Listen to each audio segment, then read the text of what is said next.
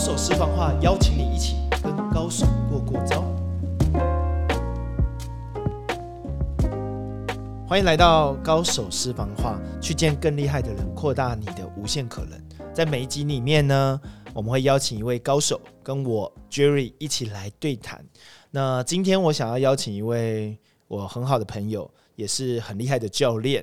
他同时呢，帮助非常多人在他的 NNT 天赋这套系统里面开发了很多人的潜能，并且去了解他的天赋所在、他的热情所在，以及让他很清楚的他应该面对每一件事情该怎么去处理。那就有请我们今天的教练小清新喽。嗨，大家好，我是小清新。好，那这一集里面呢，我们除了要聊这个 N G N N T 天赋到底是什么之外呢，其实很重要就是现在是一个很多人想要成为艺人公司的时代。也就是艺人创业，哈，我自己在中小企业担任过顾问，我后来发现呢，嗯，在我 十多年前呢担任顾问的时候，我发现哇，中小企业台湾中小企业有一百三、一百四十万家企业，现在已经到一百五十万家企业，而再去调这个数字呢，更惊人的是，以前的中小企业可能会有养一群员工，现在的艺人公司，呃。养的员工可能一个，甚至自己一个，甚至不到五个人以内，就是所谓的那时候的超级微型企业。那似乎这个的趋势也开始发展，所以今天我们就来聊聊你怎么样踏入这条路，而且你本业已经做得很好。所以，请你先简单的讲一下你现在工作是什么，然后你是在哪时候开始步入这个你自己想要创造第二人生，或者是说艺人公司这件事？好。其实我有一点像是那个无心插柳柳成荫。哎呦，因为我一开始的时候，其实我自己是在金融业，然后做一个团队的主管嘛。嗯，那这十八年来，其实我形形色色在人的关系上，我一直在探索。嗯，哎，为什么 A 主管跟 B 主管会吵架？那我我在这个冲突管理，我是解决冲突，还是我被这冲突冲掉了？嗯，我我觉得在这个十八年里面，我发现组织发展本质上就是人的问题。哦。就是我们在做组织发展，除了解决专业、解解决技术、解决很多很多系统，其实在解决是人的问题。嗯，所以你搞得定人，你就搞得定团队。对。那我这十八年就想说，哎，我既然每天都要跟人相处，那我就东学西学，随便乱学啊，学一堆你想得到的，什么西方的、东方的，你想得到，我都都去学。可是我一直觉得很迷惘，这你知道那种感觉像什么？你很迷惘的时候，就去算命，然后求神问卜，给我们一个答案。我永远都在向外寻求答案。我一直思考，我到底有没有办法向内替自己做出最好的决定。所以那时候，呃，我曾经在上一集可能有提过，嗯，好，就是我有一个快速扩展期，也进入到一个撞墙期。那在撞墙期之后，我就开始在思考，我可不可以整合某一某几个我觉得非常好用的系统。嗯，然后我一开始的时候，那时候我就整合了三个系统。然后第一个是关于数字科学。然后第二个是应用心理学某一个门派的，我今天就不多说。然后第三个我就整合了一些西洋文学，我把这三个然后整合起来变成一套世人的系统，它可以世人的心智跟世人的关系这样子。嗯。然后一开始的时候很阳春哦，你知道四年前的时候我在帮人家排的时候啊，还是用计算机。嗯。因为就是这样啊，慢慢加，然后有时候加完之后不准啊，因为加错了。那时候刚开始四年前的时候，真的是很认真的。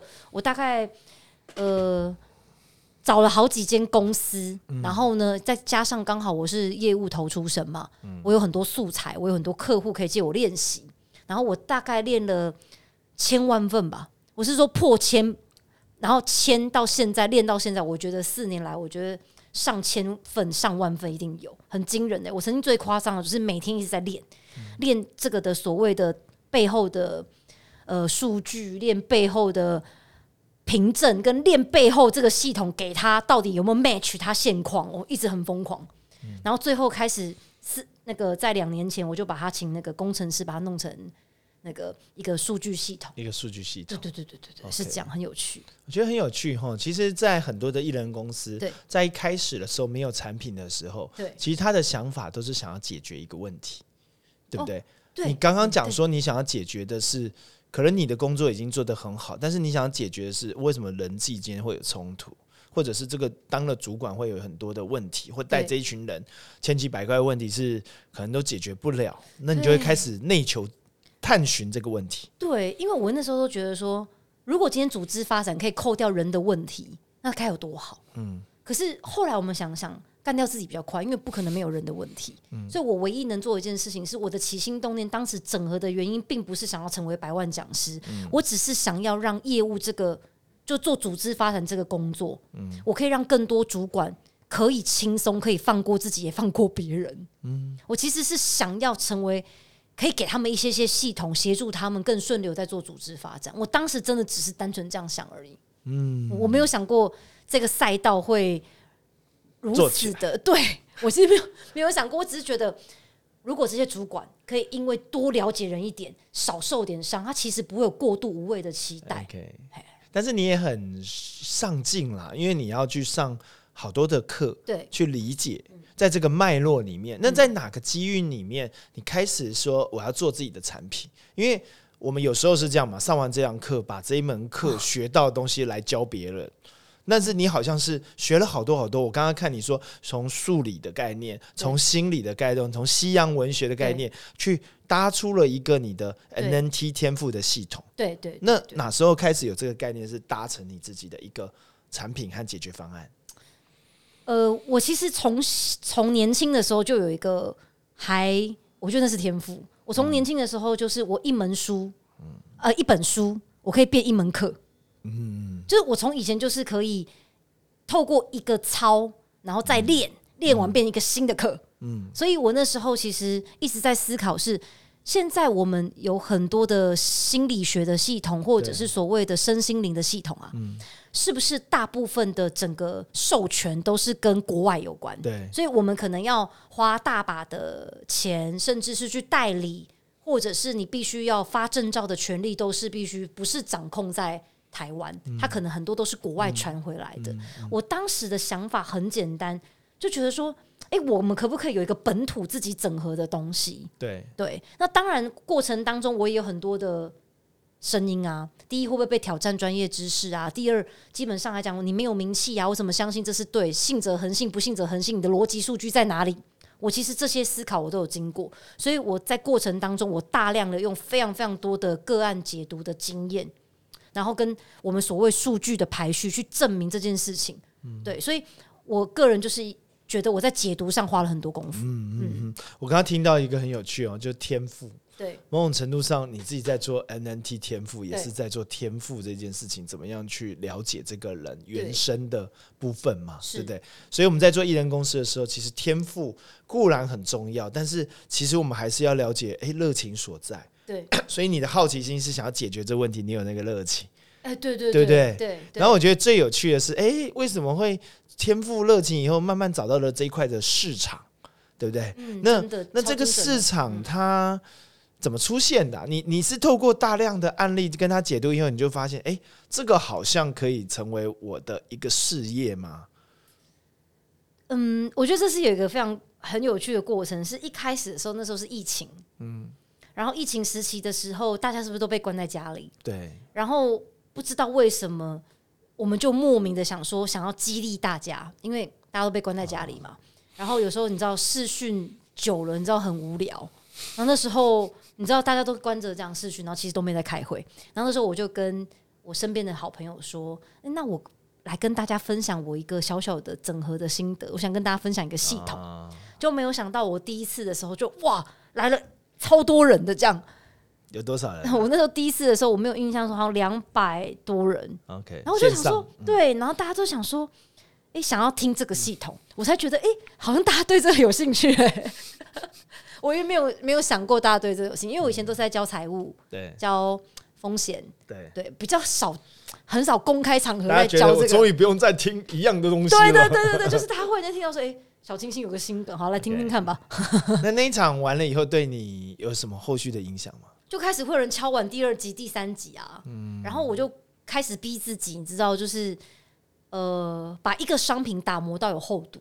如果今天我今天这一场分享，它其实是一个四十分钟的讲座，那我和清新的内容，我小清新的内容值不值得四十分钟？其实是好听又不跳针的。嗯那讲完之后，人家敲完第二集，你小清新有没有内容再继续第二集？了解。所以，于是我开始透过大家不断的敲完，我开始把这个 MMT 天赋打磨到变成初级、中级跟高级。嗯那初级我们谈天赋优势，中级我们谈潜意识，高级我们谈全盘整合，嗯是这样来的。每一次别人的敲完，我就要不负众望，这样。其实蛮好的，你就每一次的反馈会让你知道说，哇，他们的问题是什么，他们想要解决什么问题，嗯那我应该有没有更好的解决的产品或服务给他？对。对不对？是这个过程，哎，这也是你后来成为一个事业的一个开端哈。对对，但是我觉嗯得。应该说，这两三年最大的要进是从开班模式变顾问模式。嗯，怎么说？应该是说，过去如果你要踏上讲师，就是开班，然后开班完之后别人报名，那这会有两个问题。第一个问题是，就是你的名单流量，嗯，很可很多人很想要就是当讲师，对，可是他就是当一次，然后收割完之后就没有了。因因为学生就这些啊。对，学生就这些。那我们很看到有很多线上课程的嗯、的做法，或者是说，呃，很多都是他会谈论到，哎、名单招生很大问题耶。小星星，你如果做讲师，你怎么解决招生这件事情？对啊，怎么解决？那这个招生的部分，我个人认为，我因为我过去在金融业是有一些些底气的，就是说。蛮资深的，所以我有非常非常多相关业务的朋友，所以业务都喜欢这样子的系统，因为他们要选用预留嘛，而且他每天都在接触人。是，所以你客户深，客户底子打得深，所以我那时候前两年都没有名单问题。OK，嗯，直到第三年，我就是遇到了很棒的教练，他希望我开课可以把它变成顾问模式。那我现在是人教的更少了，几乎没在教课。嗯嗯。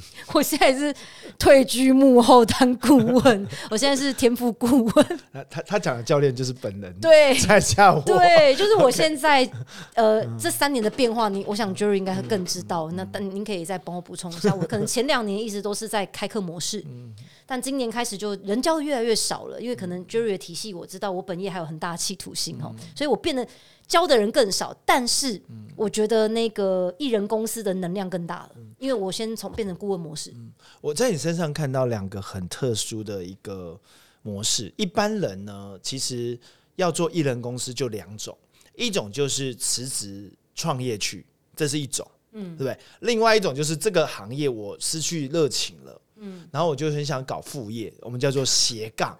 但是这个斜杠呢，老实说，呃，做出来的收入也不算高，一个月可能多个一两万，嗯，好或三万块就很不错了。对，所以这比较斜杠。但是小星星，你的状况很不一样，你的状况是这个本业其实做得非常好，而且也还有很很棒的团队、很好的客户在跟着你。但是你在这里面看到了一些不足，也就是你你不足说，哎，你这些想要解决，你还是想要解决这群人的问题，对，只是你。为了这个解决，后来做了一个产品，还没想到那么受欢迎，对，对不对？真的，一语道破。我其实是为了想解决他们的问题，我去设计了这个产品。对嗯嗯，所以你解决了这个问题以后，我觉得你后来慢慢的越来越多人给你反馈，你发现你帮助的人群已经不会只限于你原本呃金融行业这一群人了。哎，对对对不对？你发现啊，我的孩，我我你有三个孩子嘛？那孩子的这个家长需要，哦，对对不对？啊？听你分享以后需要说，哎，好像也需要，那我跟你分享，所以你用那种分享想要帮助人的心态去多多的去跟人家呃交集，还有帮助他，嗯。就那个反馈就好像那个圈子人群圈就越来越大，嗯，这就是你的名单来源可能从 A。名单原本的这一群这池子，后来变 B、C、D 的池子都开始建立，对，可以这样说吗？可以这么说，嗯。就是我还蛮幸运的，因为 run 两年了，就是都在做开课模式，我都还没有遇到那个名就是招生断招，生问题，然后就遇到好教练，然后就转型变顾问模式。所以其实很多现在那个新生代讲师会问我说：“哎、那你怎么做招生？” 我懂 你怎么说？我我都跟他说：“嗯、基本上来讲，要有在原本一个产业，你要有足够的，嗯，要有足够的底子。”机制，就是不然，其实真的你一开始就要转到百万讲师，我们不得不承认流量还是有影响。有影响啦哈，因为我们在做任何的事情，啊、产品流量平台会员嘛，其实都会有这个问题哈。因为我过往服务到过八十几个老师，我就发现每个人状况不同。你知道有些人他想要做艺人公司，他其实是没有产品，嗯对不对？他只是说哦，我对这个东西很有兴趣，那这个东西我很想教别人，嗯那怎么样变成事业？有一种人是这种，对，对不对？然后有一种人就是说，哎，他有产品，但是没有流量。啊，就说，哎、我这个产品很棒，这个这个我课一定很多，但是我教了以后怎么没有人来？没有人试货吗？也有也有这一种。那我遇到有很多成功的，很有趣，跟你这个很像。我遇到很多的老师，他是很有本事，嗯，只是他对这个艺人公司或者是我们讲教练职场职职，他不太清楚这个怎么进来，因为他以前可能在一个大公司久了。对，做到很好的一个位阶和薪水，然后他突然想要创造他的第二人生，嗯，然后突然说：“诶，那那以前有这个公司有这个品牌，那出来以后，我怎么样拿掉我的 title，我还可以贡献大家？”我遇到就是第三种这种人最多，所以我自己感觉是小清新比较像这第三种，只是哦差别是你。还有心继续的把自己原本这个公司的事业继续做下去嘛对？那有些人是因为到了某一个年纪，因为你还很年轻，有些到了五十几岁想说，哎，那我可以退休了，或者是我离开以后可以去做。哦所以艺人公司的路径大家不太一样，但是产品流量啊、平台会员其实大同小异。真的，那这里面我想要问一下小星星，你自己认为在这个路上里面，如果说这个讲师路上，我们很现实的会有这个收入问题，对很现实的会有学员问题对，啊。你觉得这个的阶梯，你觉得如果有第一个阶梯、第二个阶梯、第三个阶梯，你这第一步、第二步、第三步，你是怎么走过来的？嗯，其实我一开始的第一梯的部分是我要先累积演讲经验，嗯，因为有很多人他会觉得说，诶，我可能很会美甲啊，我可能很会弄头发，我可能很会花艺，可是他不知道怎么变讲师，嗯，所以美业他不知道怎么变美业教育，嗯，他很会花艺，但他不知道怎么变花艺教育，所以我首先第一步会建议他就是一定要累累积经验。嗯哎、j e r r y 我去你公司，好，然后分享一下那个花艺的设计，你一开始一定要大量的所谓的。就是我们所谓的演讲经验。对。那我很感谢，因为呃，我原本是就是做业务团队嘛，所以累积业务经验这个就算是我的小小的基本功哈你本来。就有，我本来就有了。啊你的，第一步本来就累积了，对，但可能听众没有 OK 他可能就是某个地方很厉害。我觉得第一步就是你要无偿，不要讲无偿，我觉得他要不计回报，嗯。去练自己那个有去跟别人授课。我们简称就刚刚有提到费曼学习法，我们要一直不断的去教看看别人。至少人家听得懂，而且哎听完以后真的觉得哎、有用、对，哎好酷哦！哇，这嗯花艺可以这样弄哎，然后输出，你要不计起去输出，不要去想说，哎，我一开始讲课有没有钱？哦，这个不用，你要先输出第一步，然后第二步的时候，你要开始试着可能开班授课。OK，到第二个维度，因为我是这样的经历，我不知道，呃，像 Jerry 教练可能过去老师是怎么样。像我第二班我就开班授课，课那我觉得开班授课最大的课题是产品的内容，嗯，然后产品的时就是我们所谓课程的时间，还有课程的定价，嗯，所谓的内容、定价、时间、三大要素。嗯以前我还记得我跟 Jerry 常在思辨的时候，他常告诉我说：“哎、为什么你开这个价钱？”嗯我就说。因为我怕他们不买，哎、对一个销售人员怎么会有这想法呢？对，然后我就说，哎、他就跟我说，哎、超越超越，你怎么会有？我说啊，他们会不会觉得 太贵，对太贵？然后呢，他就跟我说，过去都在乎 CP 值，现在是性价比，现在是价，现在是 VP 值，你的产品有没有价值？对，可是你知道，刚踏这一行就是菜鸟嘛，我都觉得这个定价我会不会卖不出去？对，后来你知道，Jerry 教练有跟我讲一个我觉得很大的重点，我不知道你还记不记得？你那时候告诉我，你知道某些课程他要自己愿意付出，他才真的会进去。嗯嗯。所以你知道，真的，我后来开始调成这样模式之后，我发现大家都好认真学习，因为他想要同对等价值。嗯。所以产品的打磨、课程内容的打磨也是一个非常重要。所以产品的内容嘛，嗯，然后还有关于。定价，因为一开始有很多那个、很多刚成为讲师的人，他会不好意思，对不好意思开价钱。那我觉得学习需要付费，而且学习需要他付一点点代价，他才会认真上。对，哦，这个我真的很有感觉。然后第三个就是那个课程的时间，那我还蛮建议蛮多新科就是当讲师的呃听众们可以试着先练短短板短讲，短讲，譬如说你先练好一个小时的，嗯。然后再来就是要练三个小时的。哦我觉得练好一个小时、三个小时，练好半天课，嗯从一个小时免费销讲到三个小时到半天课，我都觉得它会打磨到未来你有机会变顾问的一个很大的前身。嗯，可短可长，都要必须要有一个很大的训练。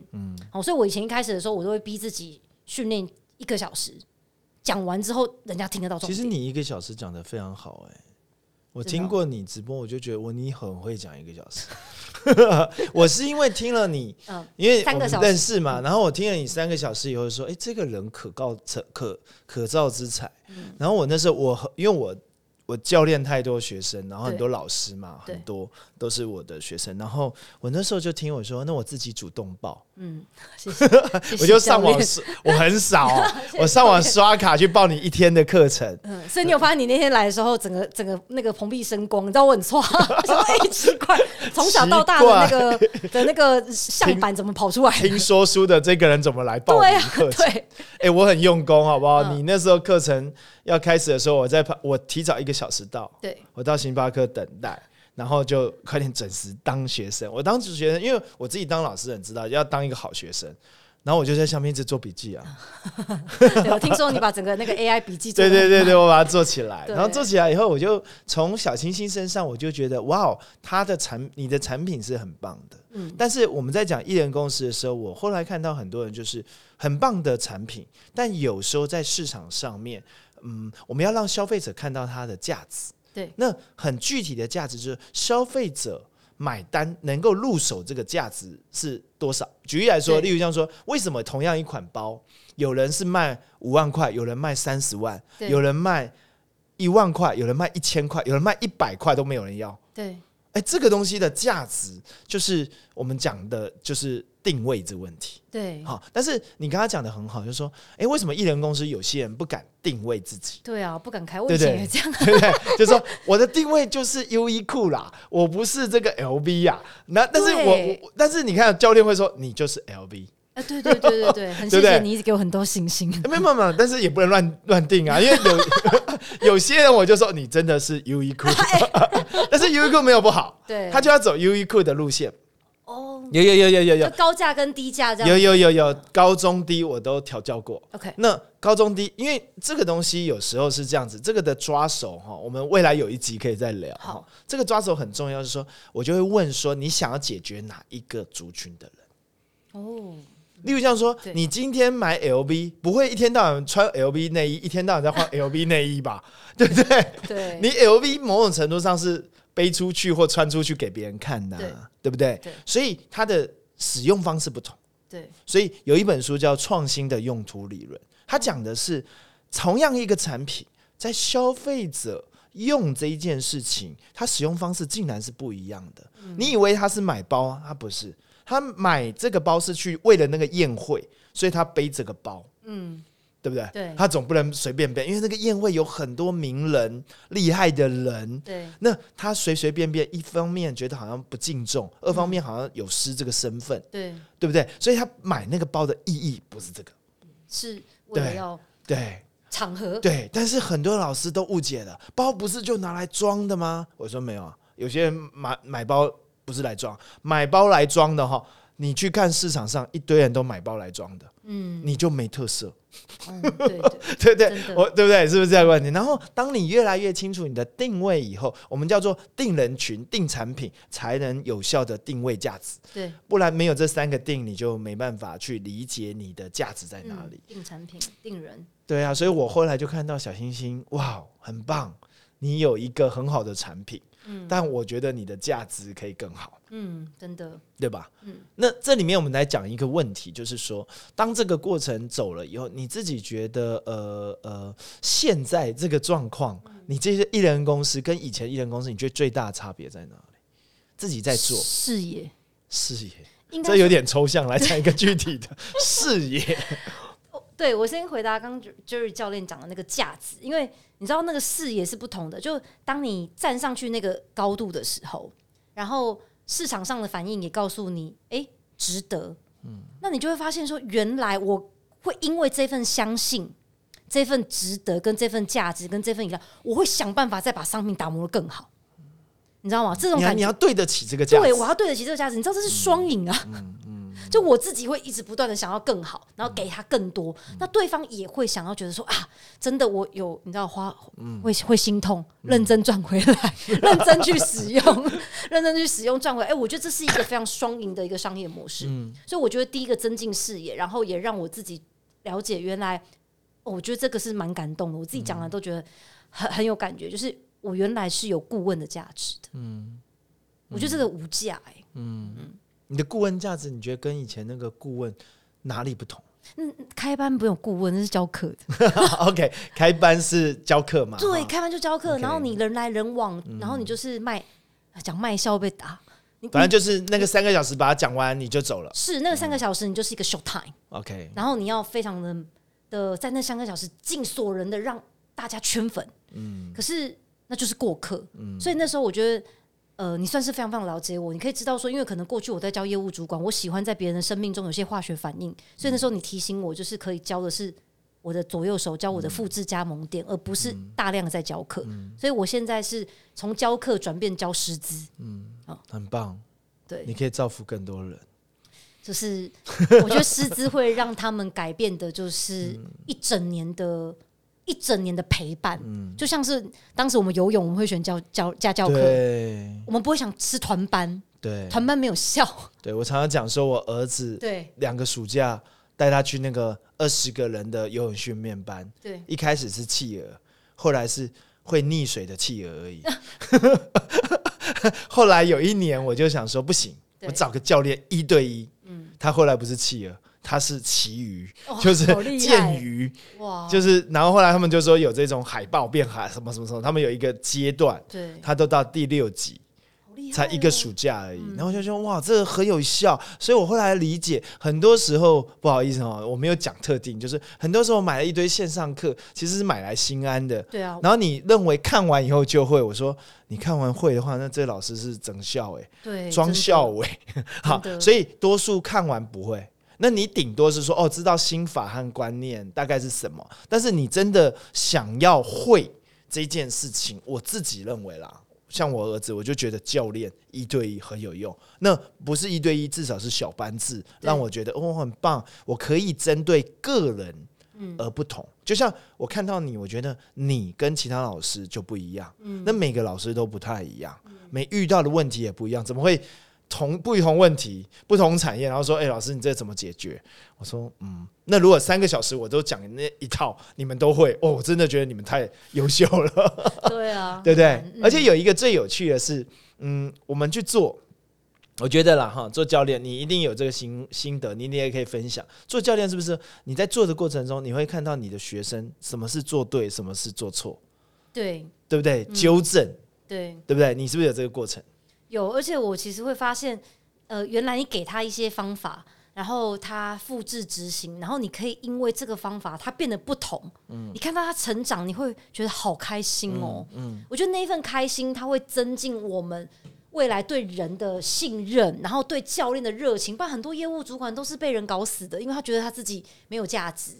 然后伙伴不听话，但是我在这过程当中发现，哎，我透过这个系统让他们真的不敢是说收入或者是流量变高，这两可能是很很看个人体质的。嗯，但我觉得他们真的在整个本业或心境上有很大的成长。嗯，这点我还蛮挂脖颈。就你真的有解决掉问题，对然后他也反馈给你说，你真的帮助到我，我真的解决了这问题。真的，我到现在就是师资传来跟我说，老师真的谢谢你整合了 MMT，他对我好多朋友的生命产生的改变，我都会哭哎、我看完都觉得很想流眼泪，然后就觉得嗯，虽然我那时候疫情的时候，别人在别人在隔离，然后我还加班把整个系统搞好，人家会觉得我是白痴，人家以为我是本业没赚到钱，副业分心，没有，其实我真的就只是想完成一个价值，我想完成一个人的理想国度，就这样而已。我觉得我们常常听到价值是抽象，但是今天我从小清新的口中里面，对。哦，以及我们在对话里面，我但我因为我很知道你的成长和进步，对。所以我就可以理解说，那个价值其实是能够真的解决问题。我们这样讲，就有效果才叫有价值，对对不对？有效果才叫价值嘛，不然你怎么思考这个价值的具体定义？只是这个效果可能是哦，有效果所以赚钱了。有效果，因为你这个问题真的被解决了，嗯，对不对？那个价值就出来，所以我就觉得哇，这上了以后，我就觉得有些价值。最后分享一下，就是你自己在艺人公司这个过程里面，你如果选出三个你觉得最重要的关键，如果今天因为我们在上山西超也会开这种艺人公司课嘛，这就由我来教了哈。嗯。但是你觉得如果要踏入艺人公司，你如果给一个良心建议，你觉得有什么具体建议？嗯像其实我觉得艺人公司如果真的要往这个方向走，我觉得第一个你要先厘清自己能够拿出来的一技之长，因为其实人一定都会有身上都会有那种别人做很很辛苦，但你做很轻松，有没有？听众有没有听过？就是哪怕就是你觉得人家怎么打球运球都有问题，可是你一打就是上篮，一定有。那你要静心下来观察，什么事是别人做有点辛苦，但你做就其实是蛮轻而易举的。像我就是整合，我好会把 A 跟 B 变 C，、所以这个步骤就是各位静下心来想，然后把那个你觉得是比较容易顺流、轻松的这个东西，慢慢的聚焦去练习，让它更打磨到变成是一个变现的产品。所以我把从呃天赋加打磨，然后把它变成产品，我觉得这个都是统第一包，就是我们所谓你先找到自己比较适合的部分，然后打磨一个我觉得很棒的产品。那当然产品可以继续优化，一开始一定是不真完美。我我一开始的时候也都觉得很好笑，拿计算机出来，对，但它会越来越完美，越来越完整。然后第二个艺人公司，我会觉得我还蛮想要给他的建议是，学会什么东西不要做。嗯我印象很深刻，那时候我好像第二年哦、就有一些文创厂商可能找上我，譬如说他可能想要找我合作排卡啦、文具店啦、啊文具商品啊，然后甚至是那我扩充网站啊，然后什么放入 AI 啊什么，然后很多很多，然后我就请教教练，他就说不要做，什么这些都不要，然后我就问为什么，他说先把你的课教好，我就觉得哎、当下的时候，你知道你知道教练的那个感觉就是。哎、真的哎，我们好像有一点点成，有一点点底气，或有一点点成绩的时候，你就开始会想要东张西望。你们会不会这么觉得？闭塞，哎呀，必当必塞，网络优化啊，我搞部落格啊，然后哇，那边搞得自己很上忙搞得自己很忙。然后呢，你的主打核心产品有没有做好？嗯这件事我觉得很有感觉，所以那时候。什么网网站扩充啊，你也把我推掉了。不要做，不 不要做，不要做，不。要做，他就在跟我讲，这个不要做，这个不要做，不要做。然后我就觉得，嗯，被他调教完之后，就是我就是把我师资课做好。嗯所以我现在全心全意就是，呃，每一年当某些人的年约顾问，某些人的师资顾问。我觉得我轻松快乐，而且重点是我核心很清晰。那前提的底层逻辑就是教练告诉我，什么叫做选择你的赛道，先不要做什么。我觉得这一块很重要，因为艺人公司大概都是三到五个所谓比较轻巧的资产对嘛。那如果你什么都要做，你就会什么都做不好。对，而且很多人都还会说，我艺人公司呢，我要搞一条龙，然后我要一条龙整，一条龙，然后我要这个要做，这个要做，这个要做，这个然后他自己就挂掉了。对，累死了。对，所以我现在很清晰，就是我什么都不接，你知道，我现在连咨询也不接，嗯，然后外聘销也不接，销奖也不接你的，视野果然不同。不是因为你叫我划，你帮我划掉项目太多了，对，然后每天都会跟我说，你工作几小时，再少一点，对 对，一直划划掉我，然后你要留白，要把课做好，我就觉得我都有听进去。然后就是我觉得第二件事情就什么不要做，嗯。你才能轻巧嘛，嗯。然后第三个，我觉得艺人公司很重要，就是呃，要让自己有某一个出圈学习的教练，嗯，呃，就是像这个的部分，就是你可以透过一个像我是比较幸运啊，哈，我就刚好遇到很好的教练。那你们也可以参加某些商学会、社团。像我们学习新商战西对对对对对，这时候要倒一下 C 超，这样我就是我就是参加 C 超。那你可以参加某些社团，啊然后某些学习性社团，或者是某些学习性好，即便 anyway 你去念 EMBA 都好，嗯，对不对？然后或者是这些都算教练吧，嗯，因为你不知道在里面遇到一个教授，哪一个学生，可能都互为人师。还是，要选好一点的啦，哎，对对对，但他们不一定可以遇到你。啊，不然报 C 超可以遇到他。还是要越选好一点。嗯，对啊，所以就是在那个过程当中，我觉得你出圈学习，找到一个好的教练，我觉得那是一个很重要的，因为艺人公司你就没人可以回馈你嘛，对，啊，你就一直你知道，对你可能明明这件事做不对，还一直乱做，嗯，所以找一个高效教练，或者是找一个可以出圈学习的系统，我觉得蛮重要的。最后来分享一下，我之前曾经教过一个学生是世界棋王，嗯嗯嗯，世界棋王找我，然后把他成为一个好的教练，然后因为他很会教别人下棋，因为他棋王嘛，哈，但是他觉得可不可以教更多人喜欢爱上围棋？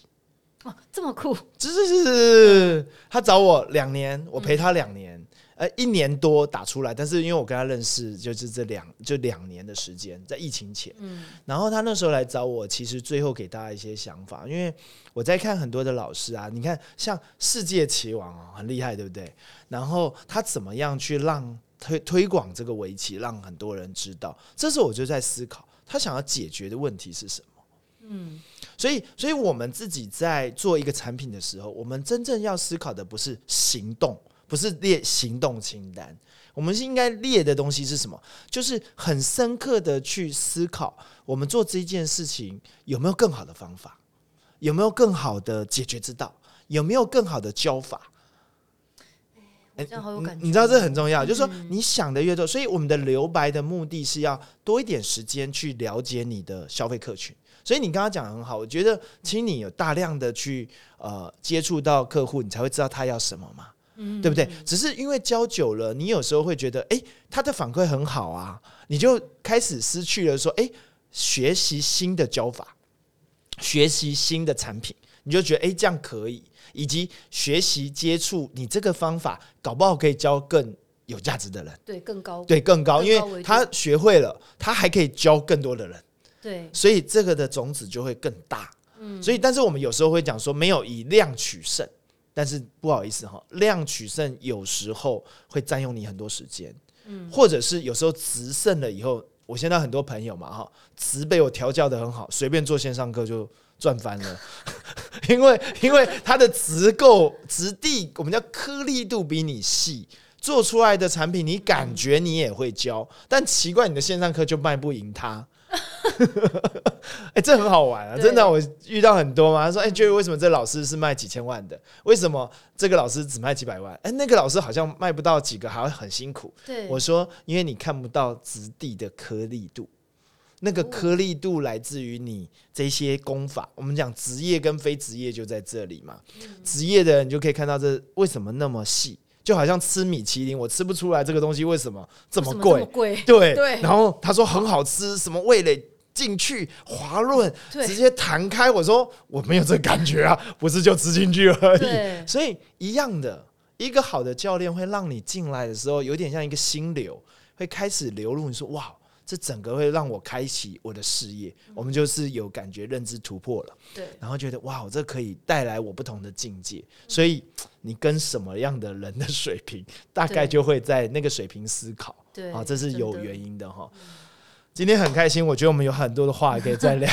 艺人公司，我不知道大家有没有想要呃做艺人公司，也许可以留言给我们，也许给我们给一些反馈。艺人公司有很多的意义，嗯，无论是你在工作上面自己成为自己的 CEO，不见得要离职。对，或者是你今天想要做第二人生，有一对个副业，或者是诶像小星星这样，我把本业做好，但我的艺人公司还可以帮助我的本业，对，这个我觉得都是很值得去思考自己人生的价值。嗯，再次的真欢迎青青来我们的节目，来继续来下一集，好不好？好，以上是我们今天的高手私房话，我们下期见，拜拜拜拜。